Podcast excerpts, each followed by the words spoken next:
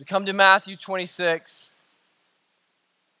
Matthew is weaving his together his story together masterfully and beautifully. As Jesus' arresters have taken him to him away to the palace of the high priest Caiaphas, he's told us that lurking in the background is Peter. And Peter has followed him as far as the courtyard of Caiaphas' palace. Last week, as John preached, he had left Peter there. And there's a reason that Matthew has told us that. There's a reason that he left Peter there in the courtyard as he went to describe the awful scene of Jesus' trial. Is that in Matthew's mind, there's to be a comparison in the mind of his reader, there's to be a, a comparison in our minds. There in Caiaphas' courtyard, Peter is there and he's, he's an onlooker of the end. He's an onlooker of this trial. He can be there and he can hear as the grunts are coming from Jesus, as the wind is being knocked out of his lungs. He's, he's there as he can hear the judgment of blasphemy coming down and being declared from, from Caiaphas' mouth. He can hear as these people are bearing false witnesses, bearing false witness against Christ, saying that Jesus said things and did things that Peter himself knows, in fact, that Jesus did not say and did not do. He's there as Jesus is being mocked, and people are, are striking him and swelling his face and blacking his eyes and saying, Hey, if you were the Messiah, tell us who hit you, tell us who struck you. Jesus' character is being put on trial. Jesus is being not just put on trial to see if he is really the Messiah, to see if he is an insurrectionist, to see if he is some type of revolutionary, but in fact, his character is being put on trial to see if he is who he says he is, to see if he will stand up uh, to all of the things that he has taught, all of the things that he has preached, and yet, out of all of the mocking, all of the spitting, all of the striking, all of the humiliation, Jesus does not cave. Jesus does not back down. And yet, Matthew has left Peter here lurking in the shadows, lurking in the courtyard to let us know that he too is going to be before his judge. That, that Peter is going to be just like just like Matthew. Peter has made some bold claims himself to see if his words are going to be proven hollow, to see if his character is going to be proven strong. And so this morning, what we're going to see is we're going to see if, if, if Peter, if he is who he thinks he is, if he is who he says he is. If you have your Bibles, would you go ahead now and turn with me to Matthew chapter 26. Matthew chapter 26. When you, if you get there, if you would stand with me. Matthew chapter 26. I'm going to do the most courageous thing I'm going to do all morning and open this bottle of water now. Takes great courage. All right. We're going to finish chapter 26 this week, and then next week we'll start my, my uh, favorite series of the year as we begin Advent, the four weeks leading up to Christmas. Matthew chapter 26, beginning verse 69, God's word says, Now Peter was sitting outside in the courtyard, and a servant girl came up to him and said, You also were with Jesus the Galilean. But he denied it before them all, saying, I do not know what you mean. And when he went out to the entrance, another servant girl saw him, and she said to the bystanders, This man was with Jesus of Nazareth. And again he denied it with an oath, I do not know the man. After a little while, the bystanders came up and said to Peter, Certainly, you too are the one, are, are one of them, for your accent betrays you. Then he began to invoke a curse on himself and to swear, I do not know the man. And immediately the rooster crowed. And Peter remembered the saying of Jesus before the rooster crows, You will deny me three times. And he went out and wept bitterly. May God bless the reading and the preaching of his word this morning. You may be seated. So Peter had followed Jesus as far as the courtyard. In fact, John tells us that it's uh, likely that Jesus that Peter was not allowed to go farther than the courtyard. And so he's he's sitting there and you can imagine that as Peter is sitting there and he's listening and he's taking in all of the scene. He's, he's tired. And he's getting tireder and tireder as the night wears on, and it's going into early morning now. And he's replaying the night's events. And, if you can imagine that as Peter is replaying the night's events, and he's hearing how Jesus is being mocked, and he's hearing how Jesus is being judged. He's hearing as Jesus is being struck. And Jesus, he knows, is soon to be condemned. And he hears that ultimate condemnation of blasphemy, a, a uh, execution, an offense that warrants execution in Jerusalem. And he knows, he knows that everybody is going to identify him with Jesus. He is the outspoken one. He is the one that is identified as a leader of, of the disciples, one of the ones that is always seen with Jesus. And he's a loudmouth. He's one that people are going to most quickly identify with Jesus. And you can imagine what he's thinking. Did I really cut off the guy's ear? What was I thinking? What was I thinking? And so you can think, as Peter is replaying this in his mind, and the tireder that he gets, the worse the potential outcomes get in his mind, right? Isn't that what we all do? Like, you know, like if you have kids, or maybe even in your own life, like the tireder they get, the more dramatic they get, right? Or, or maybe in your, your life, like you know you start on that vacation and you start on the drive down and you, everybody's so happy and so excited and then by the time you get there you just want to kill each other right? And, and, and you just you're just worn out and you're exhausted. and so you can imagine in peter's life he's exhausted he's worn down he's paranoid and by this point he's just at his wits end. And, and at that time this young girl this young girl she comes up to him and she's probably not even 12 years old She's probably not even 12 years old, okay? So we're, we're not talking about a legion of Roman soldiers here, okay? We're, we're not talking about a knight, okay? We're, we're not talking about a guy with an AK 47. We're talking about a young servant girl. She comes up and she says, Hey, hey, aren't you with, aren't you with the Galilean? Aren't you with that guy that they're over there talking? And what does Peter say? What are you talking about? I don't know what you're talking about. Now, this is not the self-assured, courageous, like, like confident, assertive Peter that we're used to, is it? This is this is not that that really like I know what I'm talking about. I've got something to say. I'm going to say it. You're going to listen to me. I'm ready to rebuke the son of man Peter that we're used to, is it?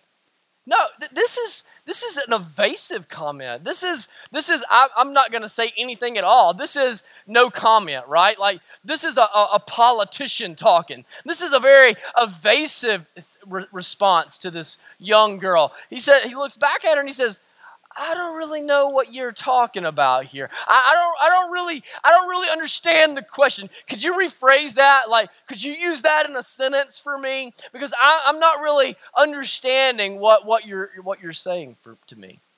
Now, this is the first real glimpse that we have of Peter away from Jesus. Have you thought about that? This is the first real glimpse that we have of Peter away from Jesus. And what we have is we have Peter, and he's made all of these claims. Peter has told Jesus, I am willing to die for you, Jesus. Just before earlier in verses 32 and 34, G- Peter has said, Jesus, all of the other disciples, they may fall away. All of the other disciples, they may be cowards all of the other disciples, they may betray you. All of the other disciples, they may be pansies. They may be wimps. But this guy, this guy, I've got guts. This guy, I've got a backbone. This guy, when it all hits the fan, I'm going to step up. I'm going to be your guy. I I am willing if it requires me to die, Jesus, if it requires me to lay down my life so you can live, I am not going to back down. If there's anybody on this earth that you can count on, Jesus, you can count on me, right? So so so we have Peter here and Peter's made some big claims. In fact, we've even seen in Peter's life that there have been times in which Peter has been willing to back those claims up, right? Like, so, so he does it. So, so Jesus is there. He's been praying. Now, Peter eh, eh, has a napping problem, right? He, he has a napping problem. He, he's been, Jesus asked him to pray, and he falls asleep in the garden. But when the soldiers show up, he does cut the guy's ear off. He does cut the guy's ear off. And so he swings and he cuts, and he's ready. So we have him standing there with Jesus, and he's ready to take on like a hundred soldiers and police officers. I mean, that's a pretty bad dude, right? I mean, that's that shows something. But Jesus is there. Jesus is there. And so there's still in, in Peter's mind this idea of this triumphal, uh, I'm going to take on the world with the Messiah and we're going to ascend to the right hand. But now, now he's separated from Jesus. He's standing by himself. And now he's going to have to find out Am I who I think I am? Am I who I think I am? And Peter's words are proven hollow. Peter's words are proven hollow. In the presence of a mere slave girl, there is no valor to be found. As soon as Peter is away from Jesus, as soon as Peter is out from under the cover of Jesus' wing, he fails. And so there's this comparison that I think Matthew wants us to consider that's in his mind as he lays Jesus and he lays and he, and he, he puts Jesus and he puts Peter side by side here. So I want you to think about who Peter is. I want you to think about who Peter is. Peter's not just any disciple, right?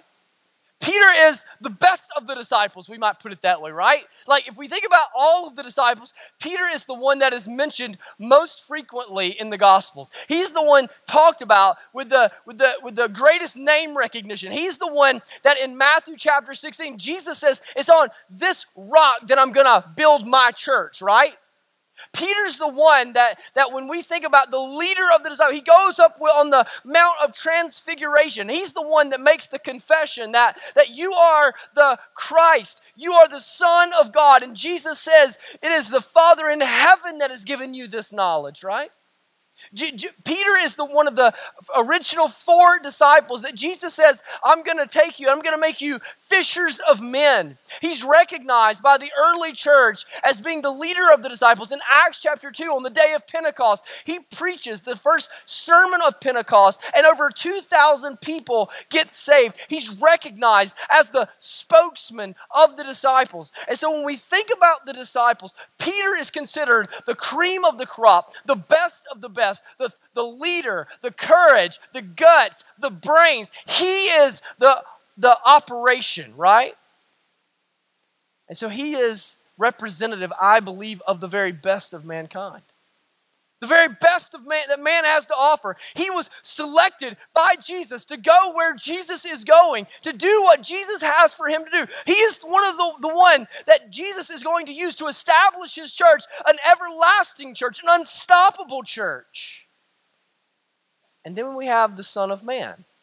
The Son of Man we have Jesus himself who is facing a trial, Jesus himself who is facing his judges on earth. And we have both of them, and they're in crisis, and they're put beside one another so that we can compare their character, so that we can see both of them on trial, both of them in crisis, and to see how they handle it. The best of man and the Son of man, the best of man and the Son of man.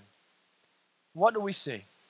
Christ is proven that he is who he says he is. Christ is proven that his words are backed up. Christ is proven that he doesn't back up one iota. But the best that man has to offer, the best that man has to offer, offer Peter, who has made all of the claims, Peter that has followed after Christ, Peter that has said that he will die for the Son of Man, Peter that has identified the first among the disciples that Jesus is the Christ crashes and crumbles. I want you to think about this.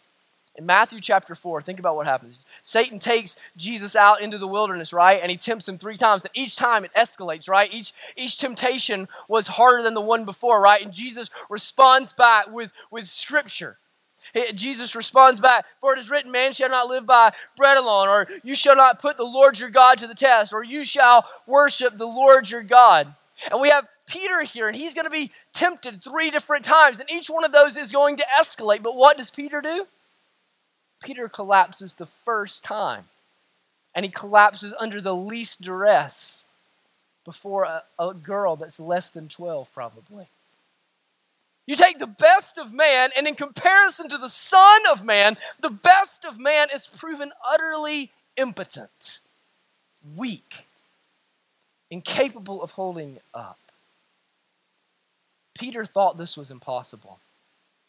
Peter believed that he was loyal. Peter believed that he would stand the test of time. Peter believed that his love for the Lord Jesus would not go under, would not cave. But Peter, when the when when the going got tough and when all of life began to bear down and the winds of, of difficulty and trial beat against his house, he caved under the difficult question from a 12-year-old girl. Who do you know him?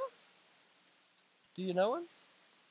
In 1907, Edward Smith said this I cannot imagine any condition which would cause a ship to founder.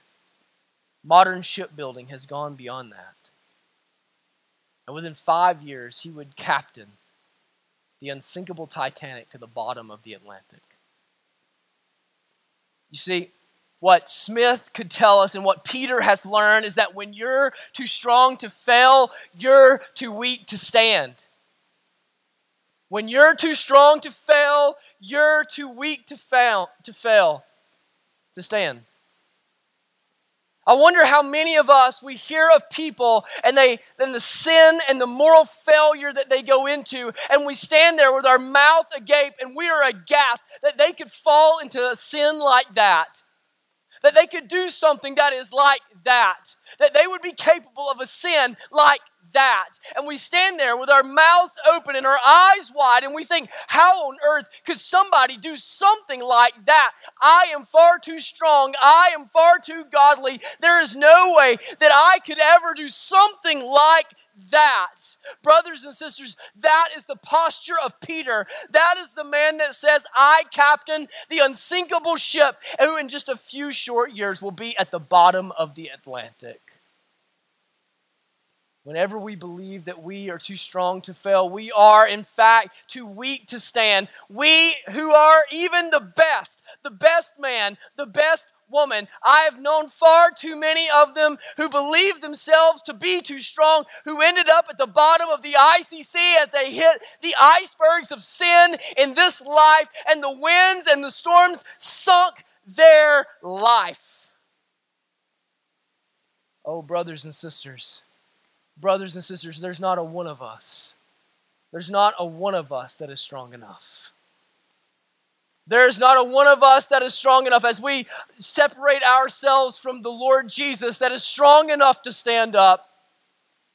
There is not a one of us that, as we separate ourselves from the Lord Jesus, is able to stand the winds of this life. There's not a one of us that is able to sustain our own sinful nature. Our own sinful nature, in fact, will sink every single one of us. We are not strong enough. We are not good enough. We are not smart enough. We are not able enough. And if we believe that we are spiritual enough, if we believe we are seasoned enough, if we believe we are wise enough, if we believe we are experienced enough, if we believe we are old enough, if we believe we have seen enough, then we are the kind of person that God is pleased to look back and say, On this day, when the rooster has crowed, you will have denied me three times. We will be the type of person that God will be pleased to humble. For God opposes the proud, but gives grace to the humble. I want you to think about what Peter says to the girl. He says to the girl, he says, I don't know what you're talking about. I don't know what you're talking about.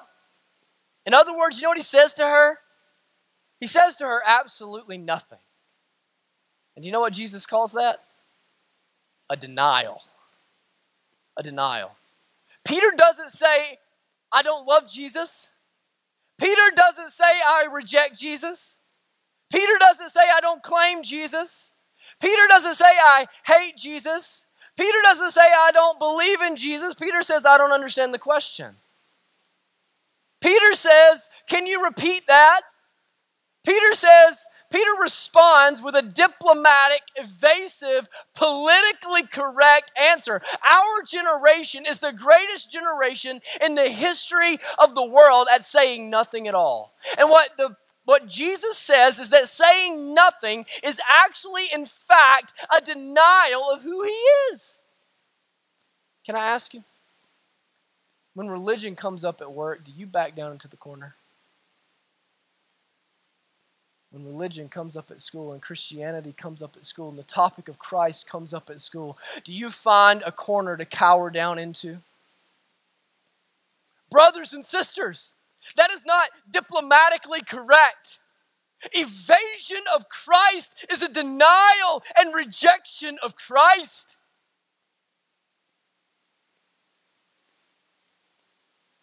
Evasion is no better than atheistic rejection. Do you see this? Do you see this? Oh, brothers and sisters, let us not feel better about ourselves let us not feel better about ourselves because we can successfully crawfish ourselves out of every situation to the nearest corner and feel as though we have not rejected Christ because we have not denied Christ. If we do not stand up for Christ, we have denied him by our silence.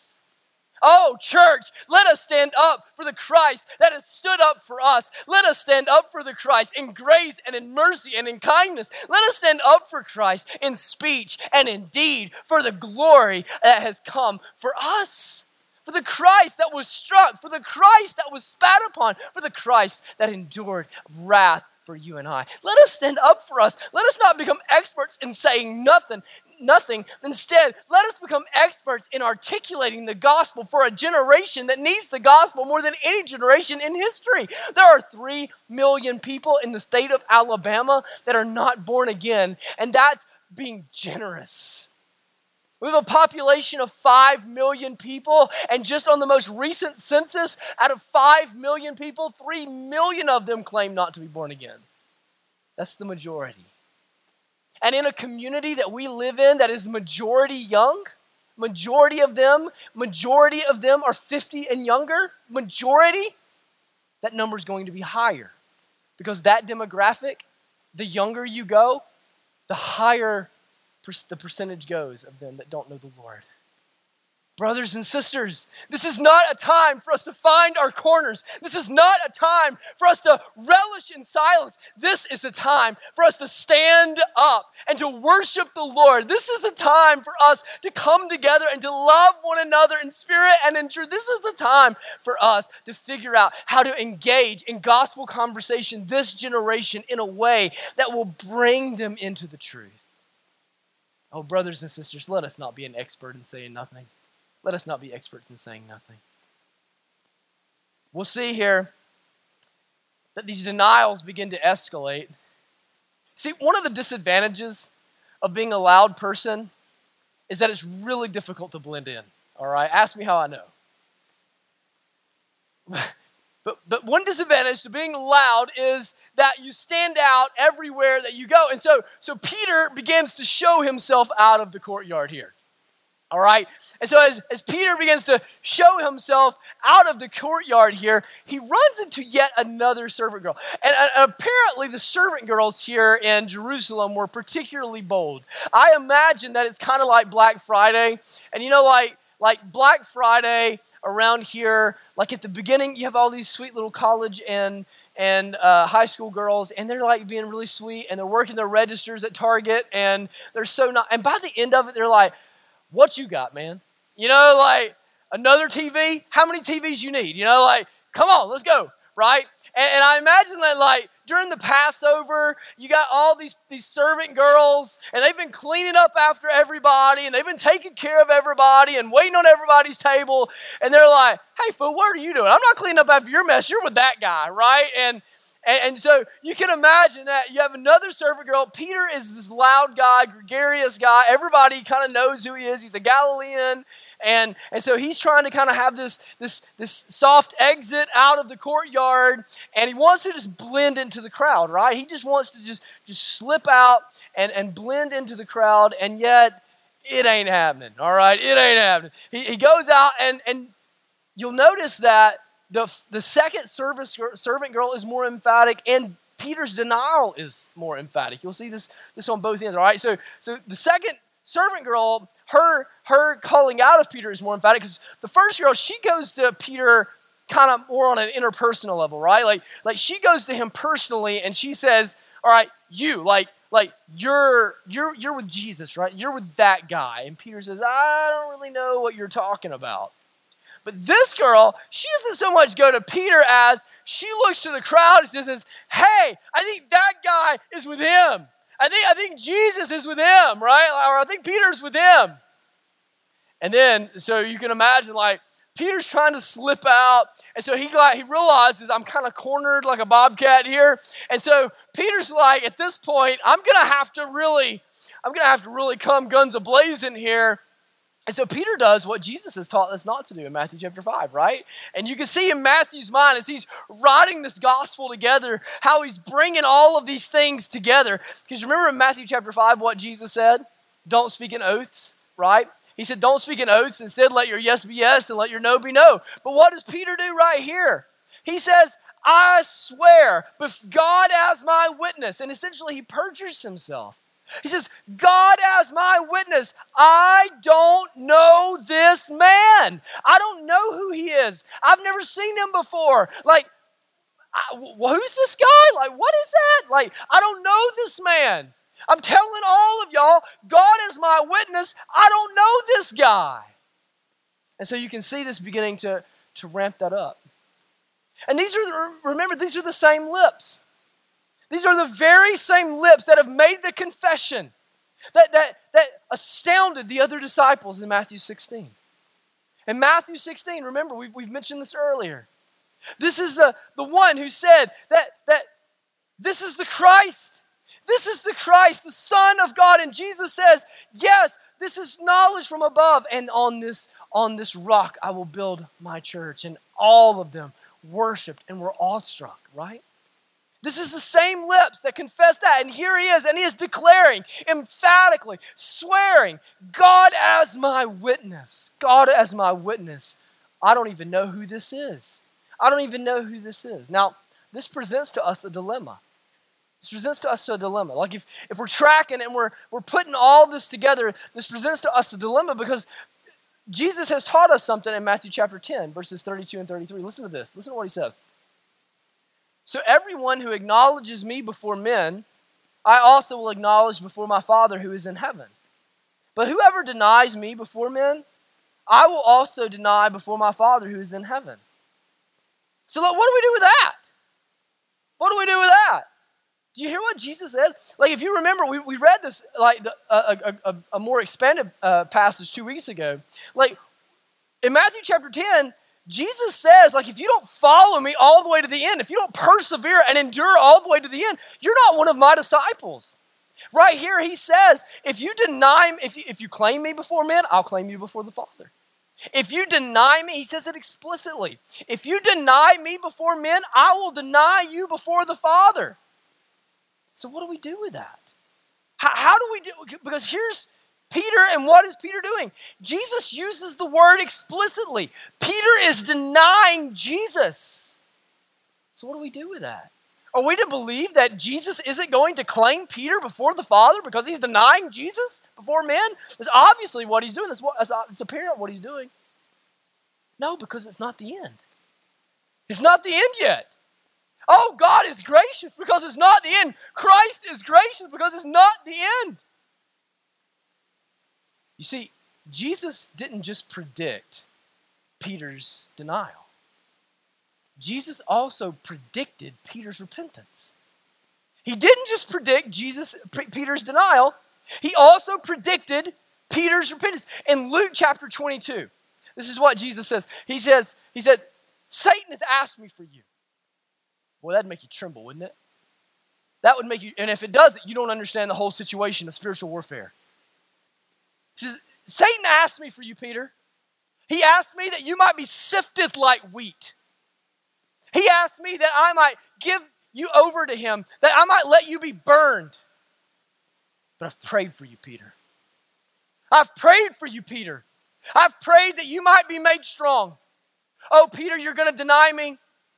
Your, your, your heart is gonna, gonna fail you, Peter. You're gonna, you're gonna deny me. You're gonna be turned away from me, Peter. Oh, but Peter, Peter, when you turn back, when you repent, Peter, when, when you weep bitterly, Peter, in that moment, in that moment, Peter, go and strengthen the others. When that happens, Peter, when you turn back, Peter, go and encourage everybody else. Not if, not if. He says when. Yo, he says when. Y'all, he says when. In Luke 22, he says when. Y'all hear what's happening here? We have Jesus in the middle of his most despairing moment in the middle of his greatest trial, on the edge of his death, in the midst of his passion, and he's looking in the eyes of a man that will betray him. He's looking in the eyes of a man that will deny him. And you know what he's doing to that man? Shepherding his heart, preparing him for his own denial preparing him for his own repentance. And he says to him, and he says to him, when, when, when you repent, when your heart turns back to me, when you realize the desperation of your denial, when you realize the desperation of your repentance, go and minister to the others. Go and, and care for them. Go and pray for them. Go and encourage them. Oh, brothers and sisters, brothers and sisters, just because Peter quit on Jesus, Jesus didn't quit on Peter. Just because Peter quit on Jesus, Jesus didn't quit on Peter. See, this, this is the glory of election. This is the glory of election. There's controversy over this word. There's fear over this word. There's trepidation over this word. But in the New Testament, there is courage found in this word. You know what Romans 8 says? This is why Paul says it. He says, Who will bring a charge against God's elect? It is Christ Jesus who has justified.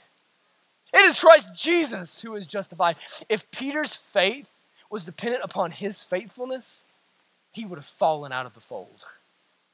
If Peter's faithfulness was dep- faith was dependent upon his faithfulness, he would have fallen out of the fold. But do you know what?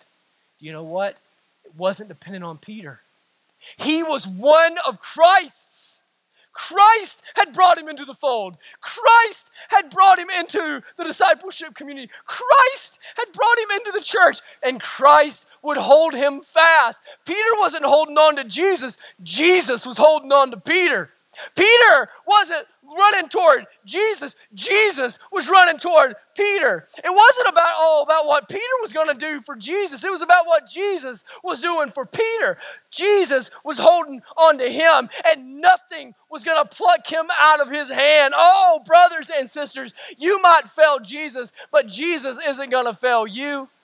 Jesus isn't going to fail you. You might quit on Jesus, but Jesus is never going to quit on you. I want you to see on the front end, Jesus is preparing Peter for the day that Peter would quit on him, brothers and sisters. We're going to find something in this world that is more appealing to you than Jesus.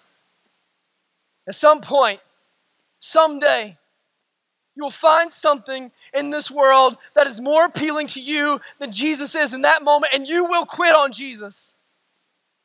It may be a man or a beach house or the marriage that you've always wanted. It may be sports dreams for your children. Whatever it is, you will quit on Jesus. But if you're His, if you're really His, He won't quit on you. We let go of Jesus, trying to hold on to all of the mesmerizing treasures our neighbors parade in front of us, trying to find happiness in all of the deceitful ways that's in promises that we can finally have and be really happy and really exhilarated for the first time in a long while, and we quit on Jesus. But if we quit on Jesus and we are really His, He will never quit on you. So maybe you'd say, what difference does it make then if I sin? What difference does it make if I sin? This is, this is what the Muslim would say to us. This is their pushback on the grace that we love. This is their pushback on the, on the grace that we preach. And here's what we must say the kindness of Jesus is never a license to sin. The kindness of Jesus is meant to bring you to repentance. If you visit the cross of Jesus and come away with a license to sin, then you have come to the cross and received your own condemnation, not your salvation. For true children of the cross cannot visit the bloodstained marker of divine love without crying out in godly sorrow for their sin and awesome praise for their salvation. Children of the cross, having been set free from the penalty of sin, can never sin freely again. Brothers and sisters, this was the experience that Peter had there. This was the experience that Peter had there. But the third time that he was asked, by the third time that he was asked, he was undone. He was finished. The whole crowd has been risen up against him. And they asked him, Don't you know this man? We can tell by your accent.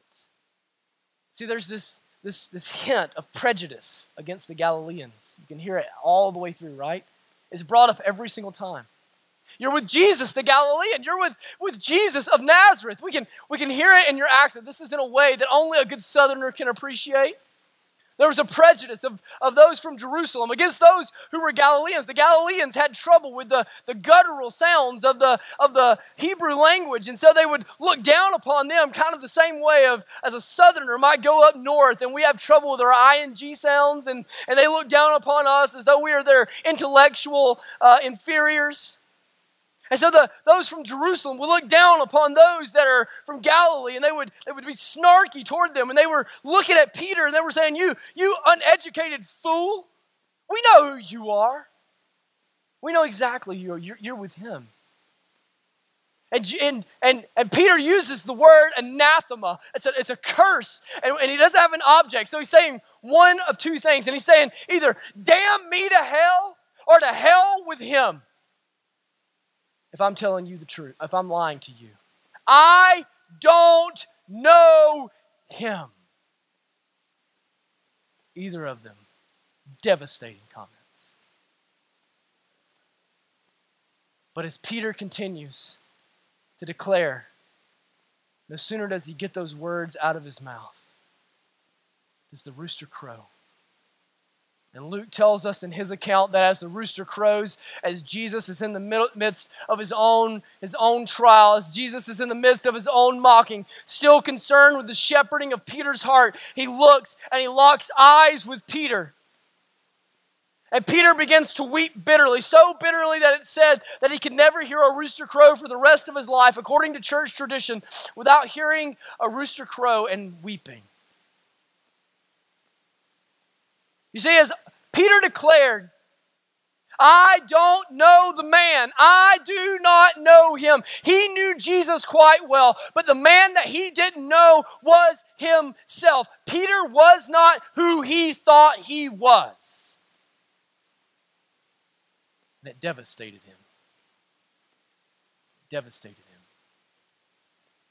And as devastating as it was to Peter, as painful a reminder as it was for Peter to realize that he wasn't who he thought he was. He wasn't the man that he b- believed he was. It is as beautiful a reminder for us as we look ahead to the bloodstained cross, the cursed tree upon which Jesus died, that even the best of men needed that tree, the tree upon which the curse of God was poured out upon the Son of Man. For the best of men need the best uh, Christ had to offer himself.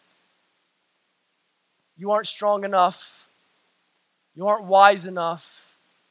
You aren't good enough.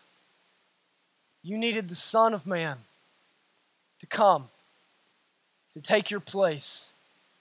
Your good works add to your condemnation, don't take away from it. Your hard work adds to your condemnation, doesn't take away from it. But the Son of Man has come he has come.